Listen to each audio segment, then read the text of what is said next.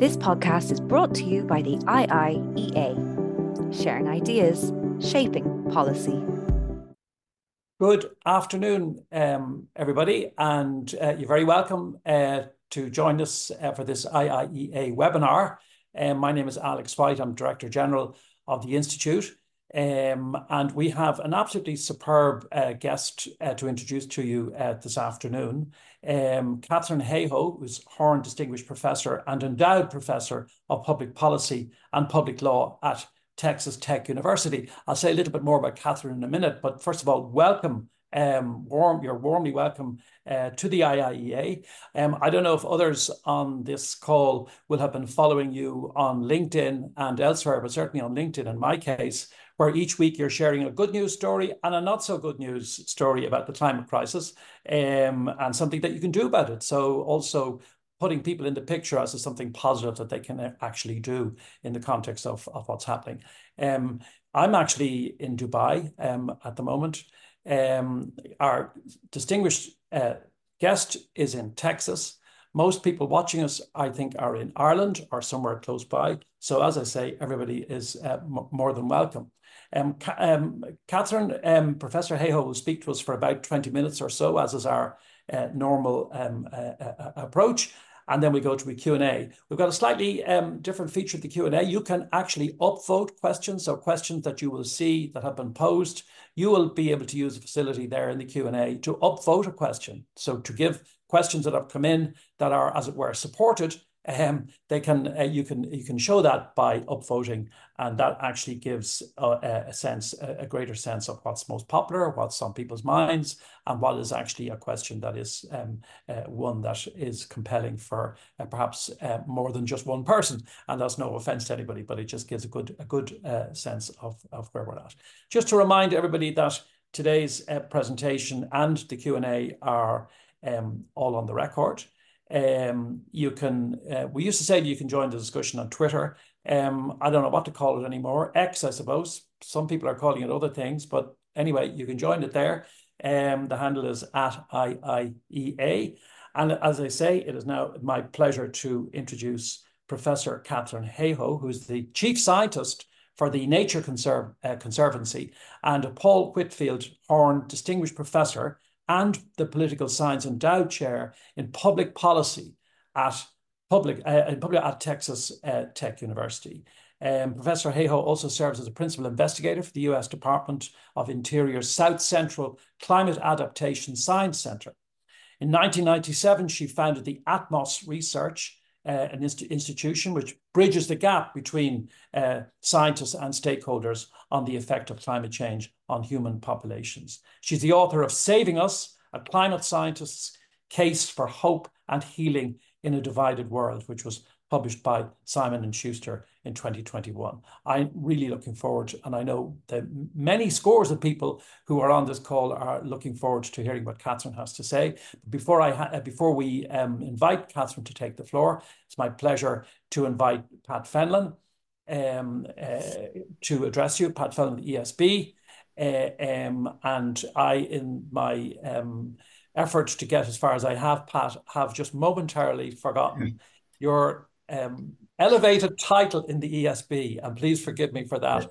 But Pat joins us as senior manager in the ESB, and as always, we want to acknowledge the support and collaboration of the ESB with the IIEA in this series, and um, to emphasise that and to mark that, Pat, I'm hoping that you will forgive me for having momentarily forgotten your title all that all these miles away in Dubai, but you're more than welcome. And please, uh, over to you.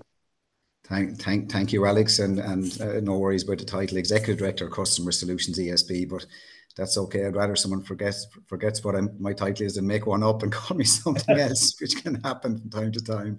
But uh, but no, look, thanks, Alex, and good good afternoon, everybody. Um, on behalf of ESB, I would like to welcome you to today's lecture. Uh, this is the final lecture in the 2023 series, and I'd like to take this opportunity to thank the IIEA for all the work they've put into this series uh, this year, and particularly to Alex, despite forgetting my title, for chairing so many of the lectures and, and, and done a great job uh, in that task. Over the past six months, uh, we have heard from an outstanding lineup of speakers, allowing us to benefit from a wide range of insights and perspectives. And I think today with Professor Catherine Hayhoe, it's no exception. And I'm delighted that she's agreed to give us the concluding lecture in the series. She's a leading voice uh, at the intersection of climate action and communications with an ability to effectively connect with people around the changes that we badly need. And as she said herself on her own webpage, uh, I don't accept global warming on faith. I crunch the data, I analyze the models, I help engineers and city managers and ecologi- ecologists quantify the impacts. At ESB, uh, we are also data driven. Uh, data gives us the insights to see trends, identify risks and opportunities, and ultimately uh, to help solve problems. It is a foundational capability in our 2040 net zero strategy at ESB.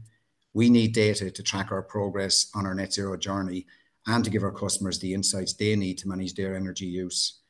But of course, having the data is one thing, uh, being able to express it in a way that is meaningful, useful, and can drive change is an entirely uh, different thing. And hopefully, we hear a little bit more about that today from, from Catherine. In ESB, we are constantly seeking ways to do that better. Professor Hayhoe also talks about the fact that climate change isn't just an environmental issue, it's a threat multiplier that makes the most serious humanitarian issues even worse. This is a really important, important point because climate change is just one of multiple interlinking challenges that are putting our human and natural systems at risk. In ESB, we are in the process of developing our updated sustainability leadership plan, which looks beyond just climate change on its own, but also to how we can make a difference in areas such as biodiversity, resource use, and communities. As an electricity utility, our greatest impact in ESB will be on tackling climate change through the decarbonisation of energy. Decarbonised electricity, combined with deep electrification of our economy and society, is critical to addressing climate change. This will deliver significant carbon savings and will help to ensure that we can stay within one and a half degrees of planetary warming, which, as we all know, and I'm sure Alex is hearing uh, uh at COP28, is a, is a really tight challenge for, for all of us on this planet. Today's lecture, Fighting Climate Change with Dialogue, captures a critical element of this transition getting everybody on board and pointing in the same direction, which is no small task. The issues are complex and often upset the status quo, so effective dialogue is critical to getting everybody on board. We all need to be part of the solution, whether that's as an electricity consumer embracing new technology or as a citizen accepting the need for low carbon infrastructure. So, Professor Hayhoe, thank you for agreeing to be part of the series today, and I look forward to your lecture.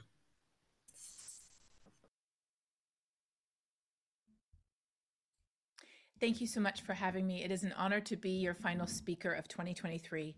And what timing, because as we speak now, many world leaders and experts are gathered in Dubai, along with Alex, to talk about the next step in climate action. But I'm convinced that we don't have to be in Dubai to take action on climate. In fact, wherever we are is the perfect place to speak up, to advocate for action, and to catalyze change. And there's one secret to doing that. It's a secret that is so obvious that we often just skip right over it. And that is the fact that by using our voices, which each one of us has, that is the first step to catalyzing that change. So, my brief uh, conversation with you today is titled Fighting Climate Change with Dialogue. And I want to begin, though, with framing where we are. What is there to talk about? And how are people feeling about this? So, when we look around the world, if you ask people, are you worried about climate change? The countries that are pink or red are where more than 60% of people said yes. And you can see Ireland there is 70 to 80%. The gray areas, the survey did not ask the question. When we look specifically at Ireland, this is uh, results from the Yale Program on Climate Communications, uh, Climate Change in the Irish Mind report. We find that 36% of people in Ireland are alarmed, 48% are concerned, 12% are cautious, and just 3% are doubtful. I feel like I might have met almost all of those 3% on Twitter. Um, but the majority of people are not in that category. They might be the loudest voices in the small 3%, but 97% of people in Ireland are alarmed, concerned, or cautious about climate change. And they should be. We all should be, because as a climate scientist, which is what I am, I know that looking back in time, As far as we can, we have never seen this much carbon going into the atmosphere this quickly.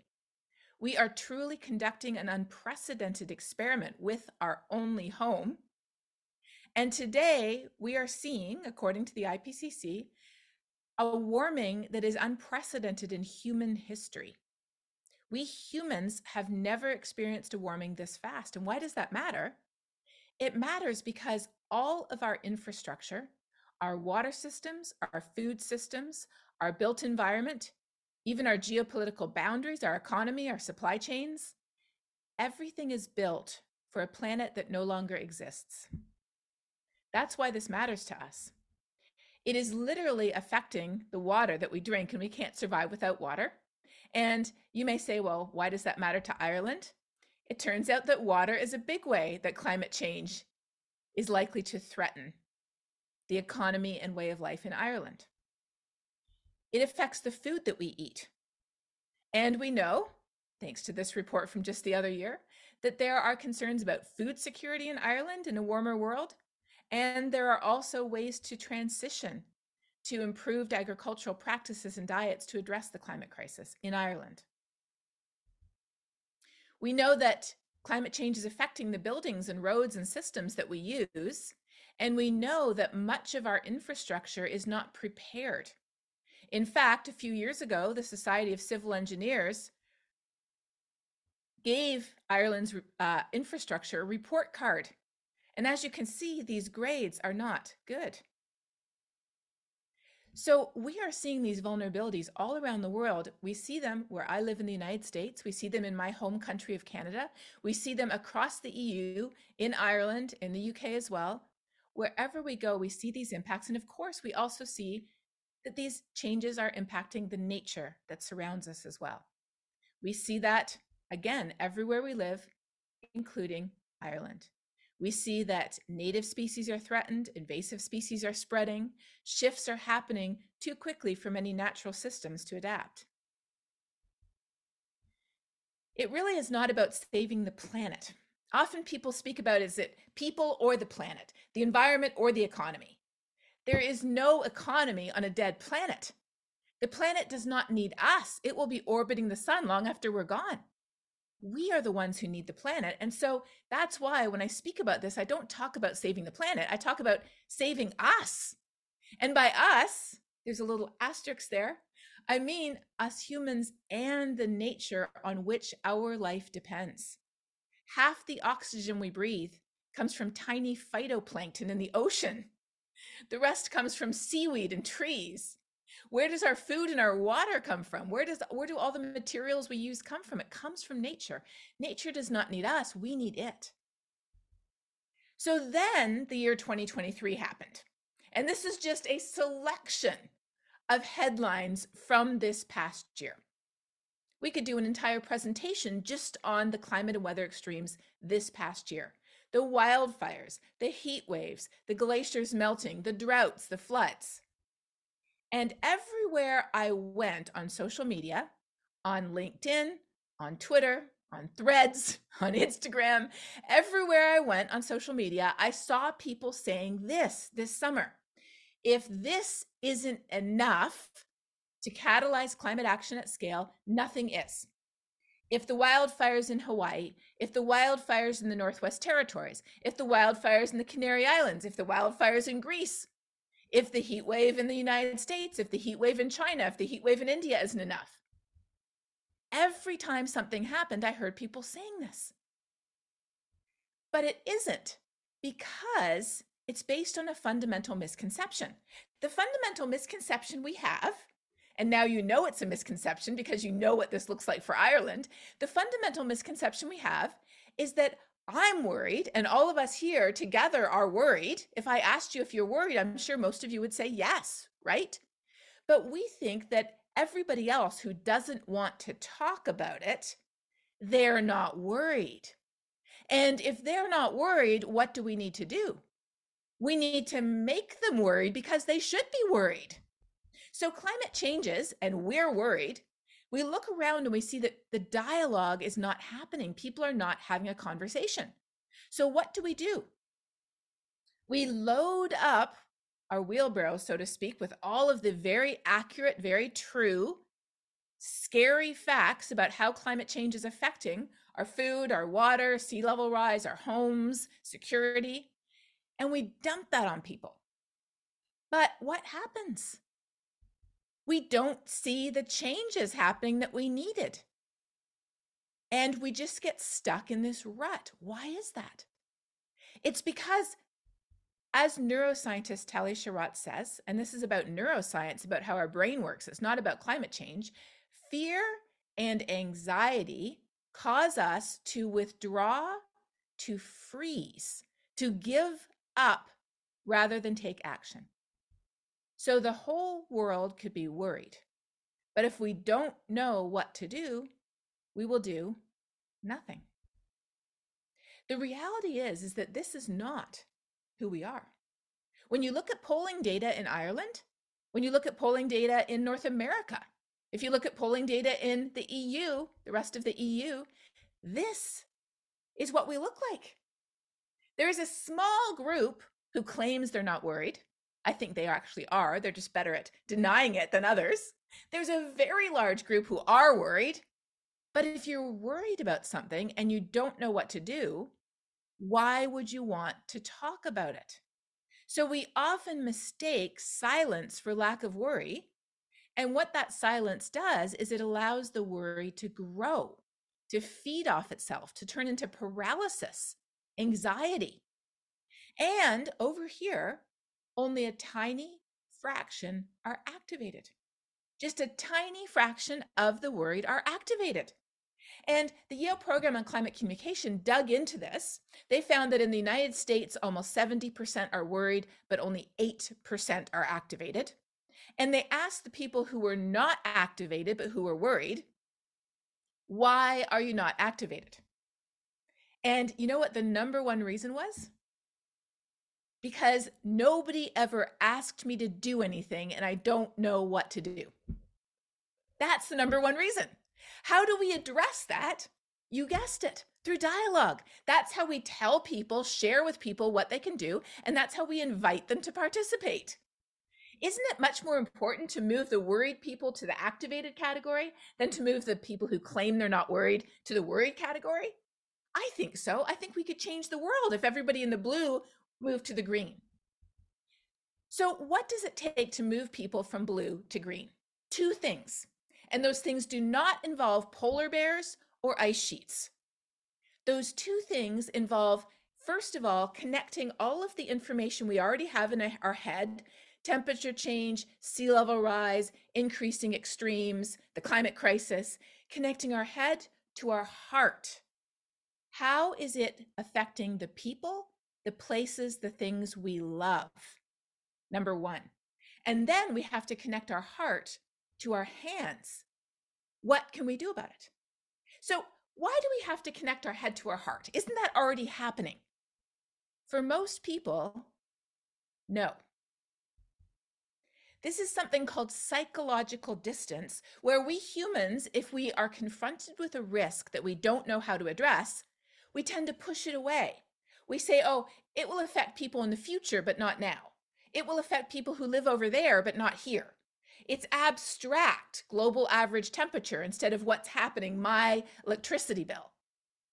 And this is exactly what we do with climate change. So I showed you this map already of people who are worried about climate change. And then you ask them, will climate change affect people in the future, people who are far away from you in time? And you can see that the colors have gotten lighter, but they are still mostly red. Ireland is the same color. And then the researchers asked, Do you think it will affect you? Look at that. So this shows we have all these worried people up here in their heads, even in Ireland, but they don't think it will affect them. They haven't connected the head to the heart. So, what do we need to do? We need to talk about how Climate change is not just happening in the future, it is happening right now, this year, this month, today. It is not only happening over there, it is happening right here in Ireland. increasing heavy precipitation events, increasing summer heat, longer, more severe droughts, more severe storms. It's not only happening in Florida or China or Bangladesh, it's happening in Ireland. We have to talk about how it's concrete. It is our homes, our livelihoods, our health that's at risk, our way of life. And we have to talk about how it's relevant to me. So when I talk about climate change, I talk about how I care about it because I'm a mother, and here's how it's affecting my child. I care about it because I live in Texas, which is extremely vulnerable to climate impacts. I talk about I care because I'm Canadian and I like to have snow in the winter. I talk about it how I'm a person of faith. And from every Christian tradition, as well as every other major world religion, there's a tradition of caring for and being a good steward of this incredible planet on which we live. So when we connect the dots and we make it relevant, we show people how who they are is already the perfect person to care. And how do we do that? By talking about it. But there's one more piece. So head to heart, but we have to do heart to hands. How do we do that? Well, it turns out that people want solutions that give us a better life and a better world, not a worse one. Psychologically, we humans are more afraid to lose what we already have than to gain something better. And all too often, climate change is framed in terms of loss. So I was talking to a man on Twitter the other day, or I guess X as we have to call it, and he said, I've been sacrificing all my life, and I just don't think we can get enough people to sacrifice to fix this. So it's not going to happen. And I said, well, the, the challenge is not the number of people. The challenge is you're asking everybody to as the president of COP apparently said to Mary Robinson two weeks ago, live in caves. He literally said that phasing out fossil fuels would require us to live in caves. And if that's the type of rhetoric that both the far, you know, we don't want to do anything and I'm already doing everything, if both sides are saying that that's required to fix climate change, that is not going to work. What is going to work? Showing people that clean energy is more affordable, not less, than fossil fuels. It gives us cleaner air, not dirtier air than fossil fuels. That renewable and sustainable regenerative agricultural practices are better for our land, for our animals, for our people, and for us. That there are solutions that are better, not worse, than the ones we have today. And the second ingredient here is that people are willing to change if they think what they're doing can make a difference. And all of these disasters that we see in the news, they actually decrease our sense of efficacy rather than increasing it. We feel more hopeless, more helpless with the wildfires, the heat waves, the droughts than we did before. So that's why when we have these conversations, it's so important to talk not only about the risks and about what they mean to us, but about what real solutions look like. So, how do we tackle the lack of connection from the head to the heart, psychological distance, and from the heart to the hands? How do we tackle that? By doing the one thing that we're not. What is that? Well, here's the worry about climate change that we looked at before. And then the researchers asked one more question. They said, Do you talk about it? Look at this. Most of the world is blue. Ireland is light pink, and the numbers here have shifted. Pink is no longer above 60%, pink is above 50%.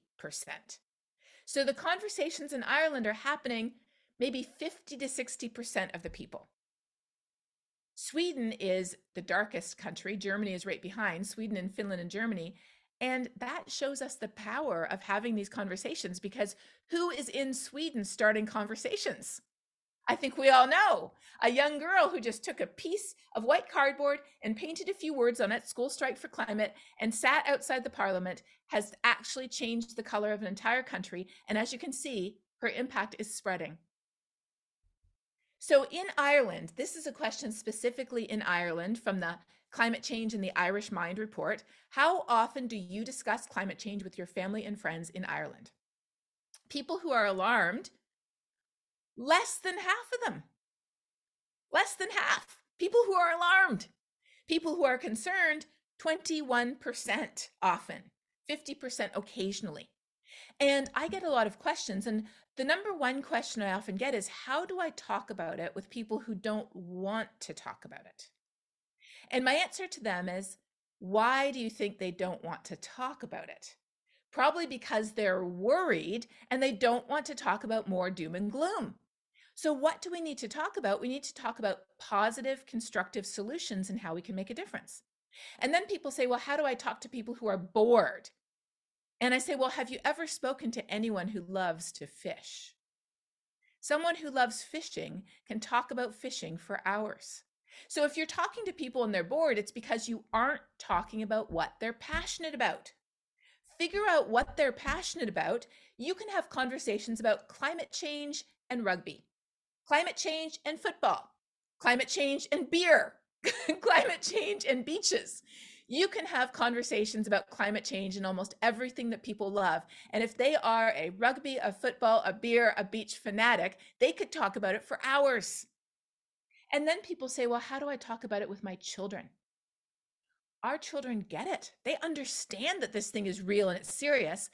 More than ever with our children, we need to show them there are solutions. We are doing our part because we are the ones who are responsible but they also have the ability to lend a huge hand if they want to, because kids are phenomenal. Children are amazing at helping to affect change, and they know how to use their voice. So, what does talking change? Talking is not sufficient, but it is a key first step. I think about it like the first domino. It's a lot of work to knock over the dominoes individually, but if you can knock over the first domino, it will take four, six, ten dominoes with it. That's what talking does. It literally changes, psychologists tell us, and social analysts tell us, it changes who we see ourselves as, because what we talk about is a reflection of who we are. It changes what people around us think. It alters our sense of what is socially acceptable, our social norms. It changes our sense of self and collective efficacy. Do I think we can make a difference? And it changes our ability and willingness to act. If you don't talk about it, why would you care? And if you don't care, why would you do anything about it? So, talk, as Sarah Peach says, who's an environmental journalist, she says, it's the fertile field in which cultural change begins. In its absence, we can't fix a problem together. It is so obvious to us that we often just skip right over it. The goal of the conversation is not to tell people about why we care or why we're worried. It is to bring people into the conversation, to listen to what they have to say, to help them connect their heart to their head, their hands to their heart. And that will look different for every person. So climate changes and we get worried. Remember this? But what do we do? We load up on information on how climate change affects what we both care about. And if we don't know what that is, we need to be asking questions and listening rather than talking. And then positive, constructive solutions. And what does this do? It empowers people rather than paralyzing them. And when people are empowered, that is when action results. Why? Because that is the way our human brain is wired.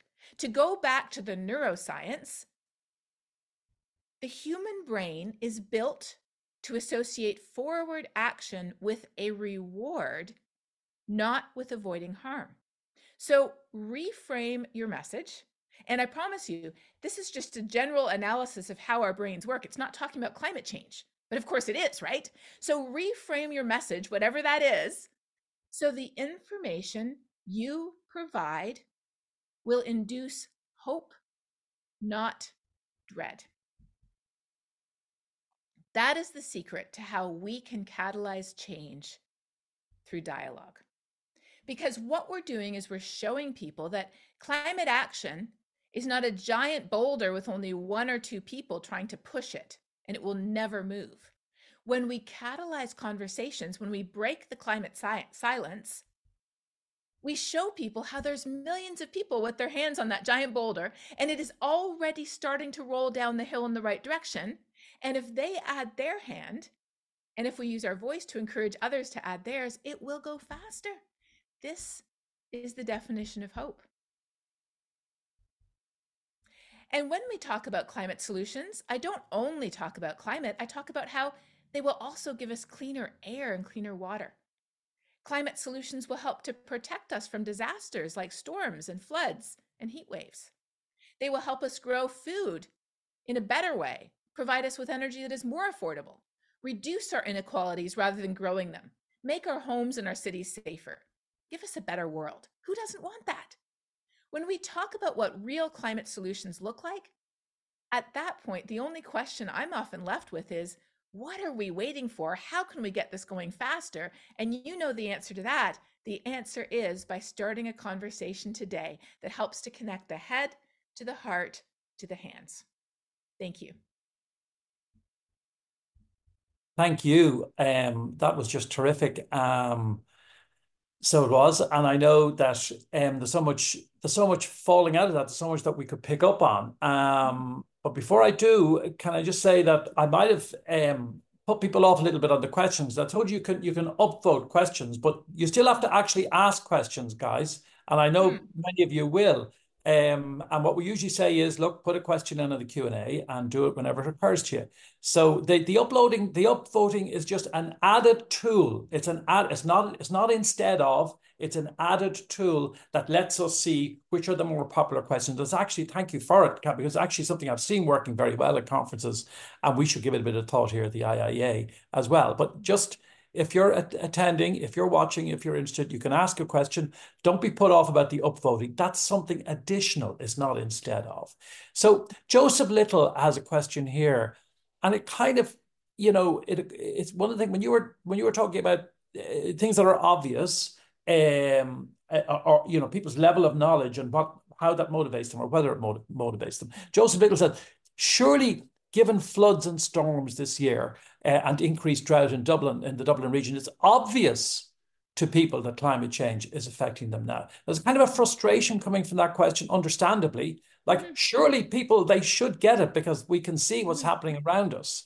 But uh, then you said something, if I, I hope I didn't misquote, you kind of said sometimes something is so obvious that it doesn't necessarily motivate us to do something at all. And it can be something that's almost like overwhelms us and we feel, oh no. So anyway, that, that, that just occurred to me falling out of what you said. Mm-hmm. almost like, yeah. Mm. Oh, go ahead. go ahead. Well, almost like a sort of a conflict that people need to know so there needs to be communication. There needs to, you know, they, they, even if, if, if, people don't see it before, I mean, they do see it, but if it's not impacting, well, then the media and everything does have a, a, an important role. But then you get the other side of that equation that says, look, overdo it, over um, uh, cover it, you know, create a sense of catastrophe, and then people walk away as well for, for the opposite reason. Exactly. So a number of years ago, they did an analysis of the images that accompanied BBC stories about climate change over the last decade, so the 2010s. The number one and number two images that people used were polar bears and ice sheets. And so, what that does is it creates that psychological distance because we don't see things happening where we are here and now. We see things happening on the other side of the world, and we think that that, that matters to those people or those things, not even people, but not us.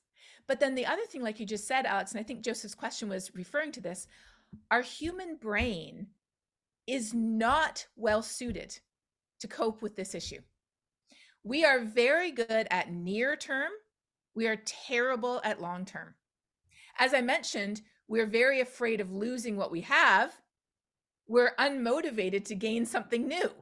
Hmm. And what does climate action require? It requires long term action that invests in something new, something better, but we might not see the immediate returns. So, too, for too long, we have failed to include the social science, the people who understand how the human brain works, how we absorb information, how we connect it to our actions, how we catalyze change.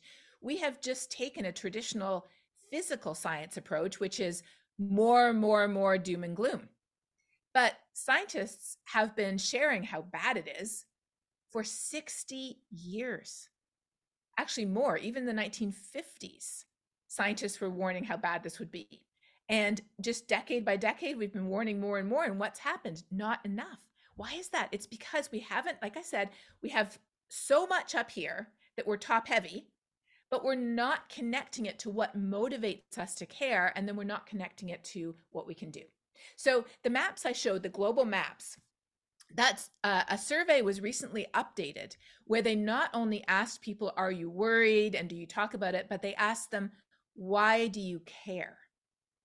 And they surveyed 70 countries around the world.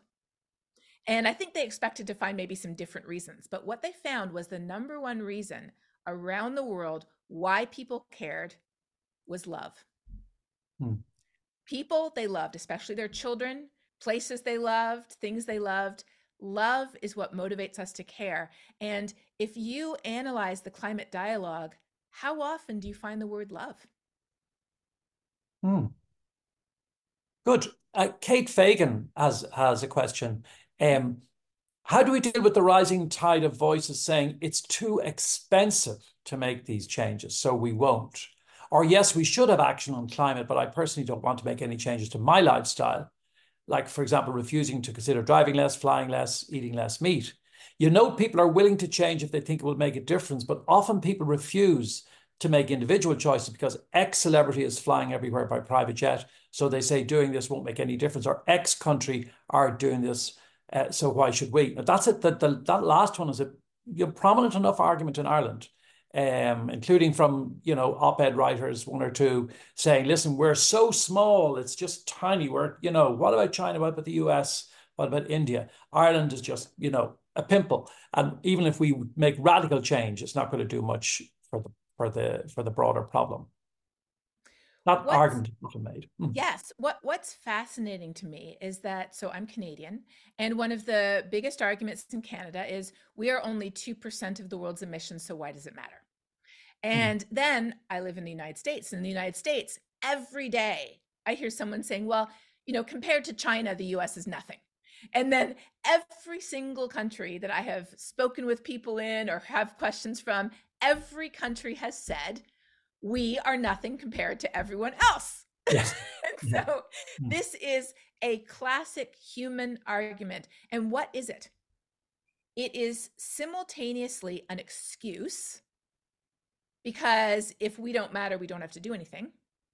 But it is also at the same time an acknowledgement of lack of efficacy. I don't think we can make a difference. It's both of those together. So, in the first case, it is one of the stages of denial. So, climate denial has five stages it's not happening, or it's not real, or you scientists are just making it up. That's stage one. Stage two is it's not human caused. You know, it's just natural or it's been warmer before. Stage three, it's not bad. Wouldn't everybody like warmer weather or the, you know, the planet will get greener? Stage four, it's too expensive to fix it or we can't fix it. We should just deal with the impacts. The cure is worse than the disease. That's stage four. So that is, is an excuse. And then stage five is it's too late. You really should have warned us earlier. We can't do anything about it now. So these are the five stages of denial, and they are all aimed at the same goal, which is preventing action as long as possible. So some people say, Ireland, Canada, any other country, we're just a tiny fraction of the problem. And they're saying that because they don't want to act. But some people are saying that genuinely because they lack efficacy. And let me tell you two stories one personal and one someone shared with me. So I was speaking to a group um, in uh, Virginia um, last year. And after I spoke, a woman came up to me and she said, I have been so frugal my entire life. I have lived a very waste free life. She said, at the end of every year, you could collect my plastic waste in one small bag. That's how little waste I generate. And then she said, But this past year, I had a heart attack. And thankfully, she was fine now. But she said, I, went, I was in the hospital, and in one day in the hospital, they would generate more plastic waste taking care of me than I had used in 10 years. And so she came out of the hospital well in body, but completely discouraged in spirit because she felt like everything she was doing was pointless. And then when I measured my carbon footprint, probably about 15 years ago now, I found out, much to my surprise at the time, that the biggest part of my personal carbon footprint was flying. Not flying to vacations or yoga retreats. it was flying to scientific conferences and meetings. Hmm. So I decided back then, long before Zoom existed, that I was going to transition 90% of my talks to virtual talks. And I did it. But it wasn't easy. This was well before the pandemic. And most people had never done this before. And when I travel, I only travel when I can bundle multiple events into one trip.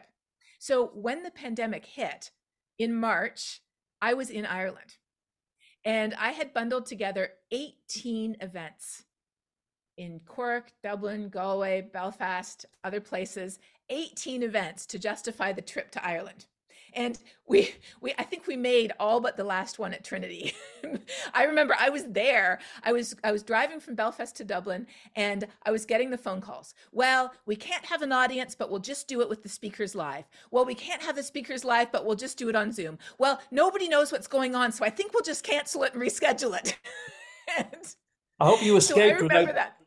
I hope you escaped without without getting COVID here. Did you? No, I didn't get COVID there. I escaped, yeah. thankfully. I, yeah. I didn't get COVID until much later after the vaccinations. Yeah. But that's so, fantastic. Yeah. Hmm. Oh, but th- so this is how carefully I travel. Hmm. And then I heard that they were flying 3,000 empty flights to keep airlines gate assignments during hmm. that time. And I thought, why bother? So here's what I realized though this is based on a misconception that the most important climate action I can take as an individual is to reduce my personal carbon footprint. That's hmm. the misconception. We need to change the system. And how do hmm. we change the system? By not being such an individual, by catalyzing change so that the easiest choice for everyone, the most affordable choice for hmm. everyone, hmm. is the best choice. Hmm. So that public transportation is faster and more affordable than a car, so that an electric vehicle is cheaper and easier to get than an internal combustion engine. So hmm. regenerative agricultural practices are the norm rather than the exception. Hmm. If we can change the system, that is how we can truly change our country and the world. And that begins with our voice. Sure, and that's what you know trans emphasizes the the politics here as well, isn't it? And the the fact you know if you look at Europe, a lot of people are talking about traveling in to and around Europe by rail. But of course, it, it just isn't as efficient or more importantly, as cheap as it would need to be in order to get more people to do that. And that's, I mean, there's there's a lot of progress. There's no there's no doubt about that. And you know, European Green Deal, all the emphasis on public transport is so important in different countries, but it's got a long way to go. So so behavior is is doesn't just have to depend on people sort of going thing I'm going to change. It requires activism uh, on, on all our parts to, to, to bring about those bigger changes, whether it's through carbon tax, um, ways of um, pricing services to emphasize the good ones. Listen, we've got some great questions coming in. I'm going to ask you two together. Remind um, our audience as well, if you think about when you put in your question, tell us who you are. Um, sometimes we know and sometimes we we do not know. So it's always nice just to give us your designation if you have one. So I'm going to put two, two to you together. Pauline McKeown mentions, I, I, when I, I read it first, I wasn't sure if I was reading correctly. Solutions journalism. I think that is what she means. She says she's. It seems that solutions journalism is how the Irish media and broadcasting sector can best communicate with the population to drive behaviour change at a national level. And Pauline is wondering if you have any examples of that from other countries or regions, and could we upskill broadcasters on this? And linked to that is Alison Kay, says we need to hear more news about the positive things that are being done globally. Those two, I, I, I hmm. completely hmm. agree. And hmm. the way I think about it is that we need to know how it's affecting us in ways that matter and what solutions look like at the same time. Hmm. So we need stories about what is happening. Sometimes it's very subtle. I have been seeing so many interesting stories. A reporter called me up a few months ago and he said, I think there's a story about how climate change is affecting how people and when people file their taxes. And I said, What? And he said, Well, when there is a declaration of disaster, then that county or city, or in the United States, the state, they get a delay in when they can file their taxes.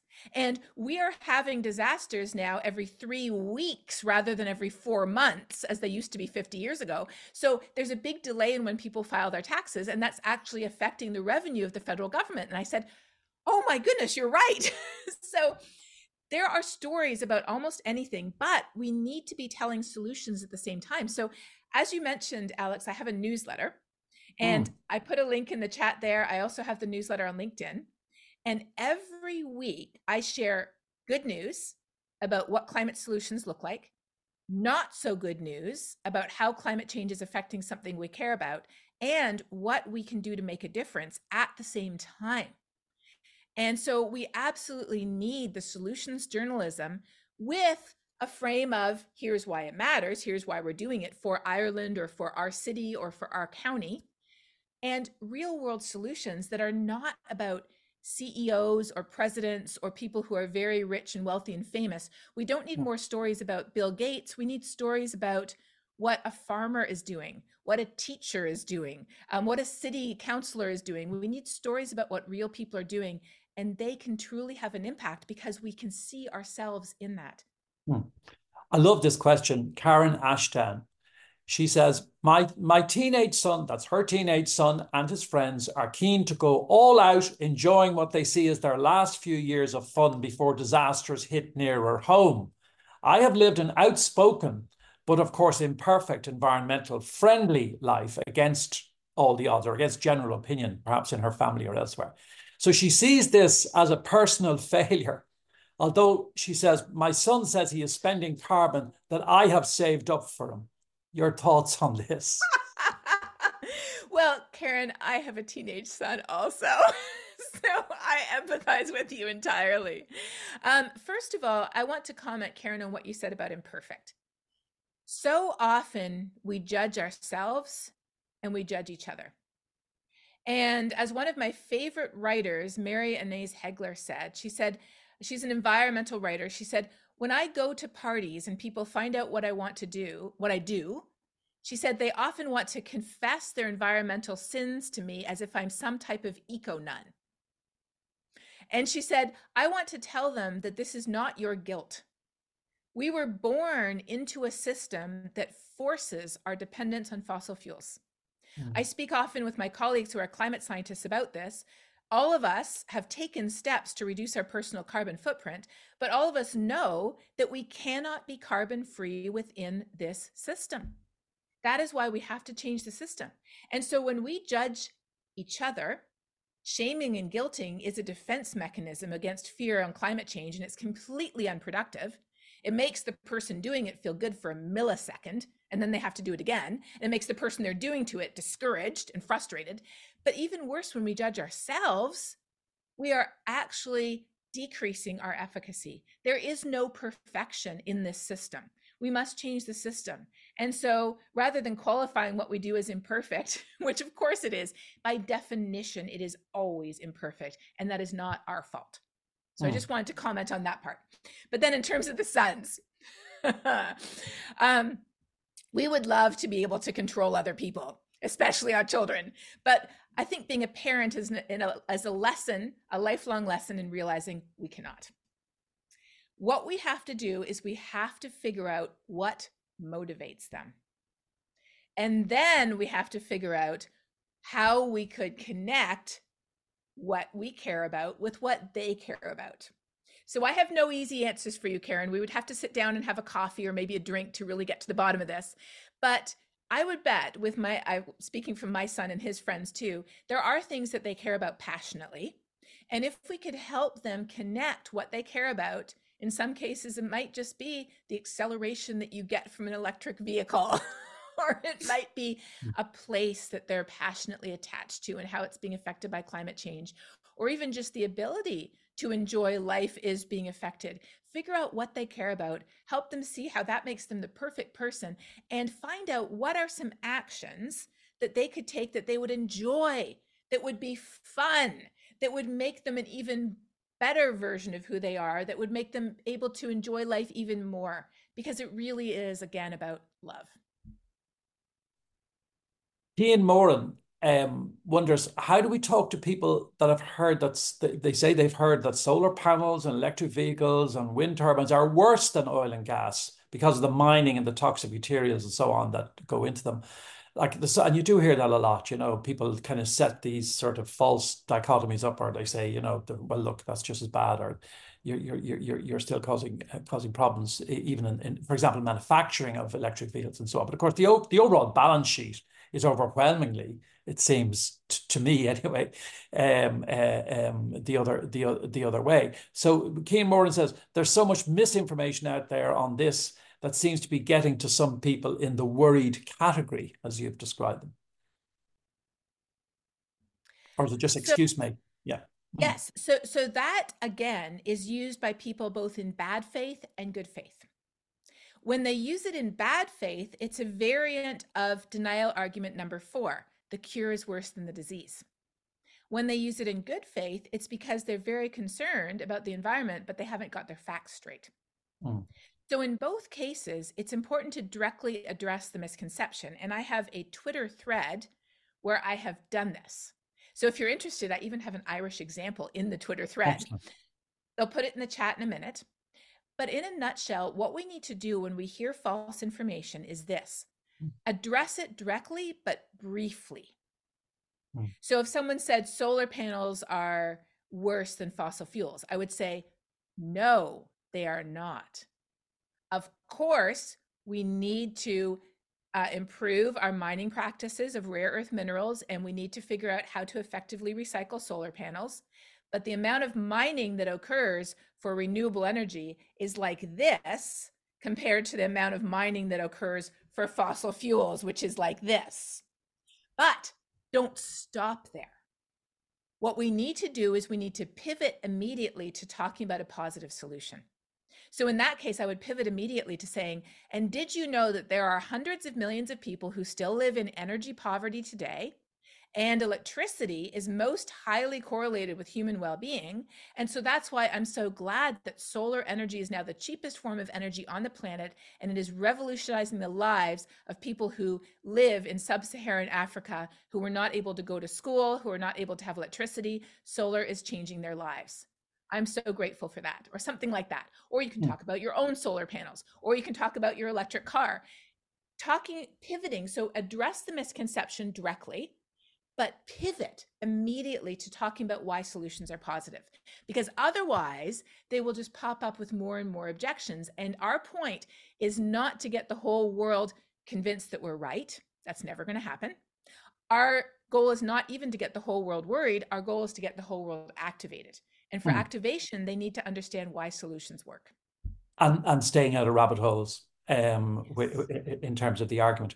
Um, Emma Richardson uh, is a researcher at the IIEA and asks whether you would reflect on the inequality of impacts from climate change. As Mary Robinson, you mentioned Mary Robinson, often references women and children, particularly in developing countries, are most vulnerable to these impacts. Do you think this is a way of gauging people's interests, quote unquote, and getting them to worry, quote unquote, uh, more about uh, climate change, Emma uh, wonders. Well, Emma, this is something that is very near and dear to my own heart. In fact, this is why I became a climate scientist. I always knew that climate was changing, humans are responsible, the impacts were serious, but I always thought of it as only an environmental problem that environmentalists will work on and environmentalists will fix. But I was always more concerned about issues of justice and equity and poverty and hunger. And so when I found out that climate change was an issue of injustice and inequity and enhancing poverty and hunger, that's when I decided to become a climate scientist. And I, I actually I recommend Mary's book, frequently. I just recommended mm. it to my students last night. And I know that Mary actually recommends my book frequently as well. I know because I see that on Twitter. Um, and so we're very aligned in our concern. In fact, what I often say is climate change affects us all, but it doesn't affect us all equally. Mm. Those who are already marginalized in society today are the ones who are most vulnerable. 30 years ago, six two thirds of the inequity was between countries between wealthier and poorer countries was two thirds of the inequity but now it's flipped. Two thirds of the inequity in climate impacts is within country. It is between rich and poor people in the same country. And that inequity is growing. So to answer your question directly though does this help people connect the head to the heart? I'm very sorry to say it only does that if people already care about it. If people already care about injustice, inequity, then yes, 100% this helps them connect their head to their heart. But if they don't care that people in poor neighborhoods in the same city are more at risk than people in wealthy neighborhoods, if they don't care that women and children are more vulnerable than men, especially in poor countries, if they don't care that immigrant populations in wealthy countries are more at risk, if they don't care that people in sub Saharan Africa are more at risk than people in Ireland, then that's not going to make them care more. I'm sorry to say. I wish it would. We have to figure out what people already care about because we don't have time to get everyone to care for the same reasons we do. Mm. We don't have time for that. On that, Arlene Williams says one of the most effective ways to change a system is by transforming what people value, because that underlies all the policies and choices that keep a system going. How can we talk about what we value and how that may need to change? And before you before you address that, because we are coming up on the hour, um, and I'm I'm sure you've got other commitments as people do, and I always like to finish within you know pretty much within the hour. We think to to be fair to people, and um, we've got some other questions there on the system that people can read. Francis Jacobs has an interesting point about it. Maybe a more nuanced mes- uh, uh, message is, is better for some people, more impactful for some people than a dramatic message. What he means by that is, is it not better to admit that there has always been some climate change, but that the big change here, the big difference now is that this is human-induced climate change, which has greatly reinforced natural uh, changes and made the problem vastly more serious. So, in other words, should should should there not be some concession that yes, look, there has been climate, but this is this is this is of, of a completely different scale. He's just wondering that. And then the very last one is you might want to speak uh, to touch on Arlene Williams, the point about what we value. Um, but we also had one or two of our questioners just asking us generally about the COP, and and you know what, what do you think? You know. What, what do you think of the COPs generally? I mean, are they are they uh, you know an initiative that we, we need to keep up with every year. Strikes me just one point I'll make about it. This is the third time I've attended. It's a few years since I was at Paris and, and Lima before that.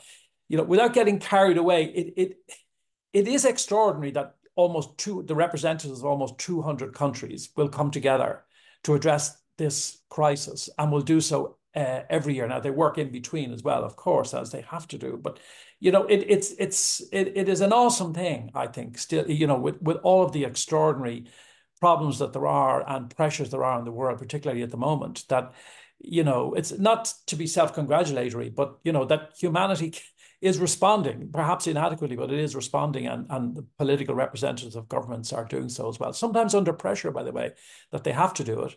Um, but they are coming together. Anyway, that's me attempting to sort of half answer a question that people are asking. And I'm not here to answer the question, but I just throw those points out and leave you to close in a way that you would like to like to do.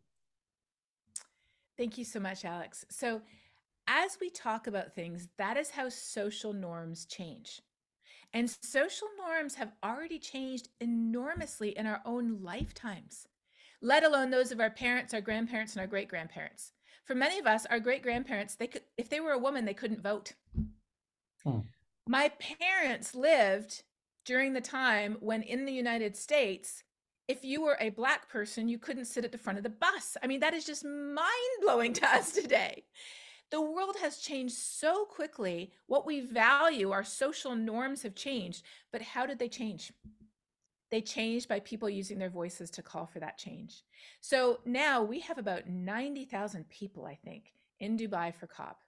I, as I argued in my newsletter this week, and there's a link in the chat if you want to read my newsletter, I think that the future of climate action is at the regional scale. So, the Africa Climate Summit, the Latin America Climate Summit, New York Climate Week, I see these gatherings as growing and gathering steam because they're much more open and democratic. You do have countries there, but you have companies, you have cities, you have universities, you have all kinds of different organizations there, all talking about climate solutions. The Paris Agreement is pretty much finalized. So, you know, COP, it accomplished its purpose. We have a hmm. Paris Agreement, we have all the articles, we have loss and damage fund, but now we need action. And mm. action happens at a more granular level. So I see the COPs shifting to more of a regional focus as they should in the future. Um, not COPs, but regional gatherings. But in all of those, the action happens, it begins at home. And mm. how does it begin? It literally begins when someone uses their voice to say, Why don't we do this? Why aren't we doing this? We should do this. Let's do this together. That is how action happens. And it can happen right where you are in your neighborhood, in your family, in the group of people that you play football with or you walk your dog with on weekends. It can certainly happen politically, not just with who we vote for, but how we engage with the political process, not only nationally, but at the level of the county, at the level of the city, at the level of every organization we're part of. That's how change happens. And what that means is who you are is the perfect person to begin that change where you are. Katherine, thank you very much for a really, really interesting and stimulating hour for your presentation. And by the way, for tailoring so much what you had to say to the Irish context, which I think people will really have uh, seen that and really, um, you know, uh, responded to that, um, uh, that you would take the time to look at the Irish experience and, and some of the stats from Ireland, which I think um, was really noticed, well, well noticed by our audience. So thank you for that. But thank you again for being with us. I really hope that we'll be able to persuade you to do so again sometime in the future. Um, it's been just a fascinating hour. There's lots, lots more we could talk about. Um, you, know, um, the importance of faith and so on for you, which is a whole important part of, of, of why you why you do this and, and, and motivating factor for you. But the the the there, there, as I said, so much more that we could ask you about. We just don't have the time. That's the way it is. We had a really great hour. Thank you once again, and I hope we'll see you again before too long. Thank you also to our audience. Thank you, Alex. Thank you all. This podcast is brought to you by the IIEA, sharing ideas, shaping policy.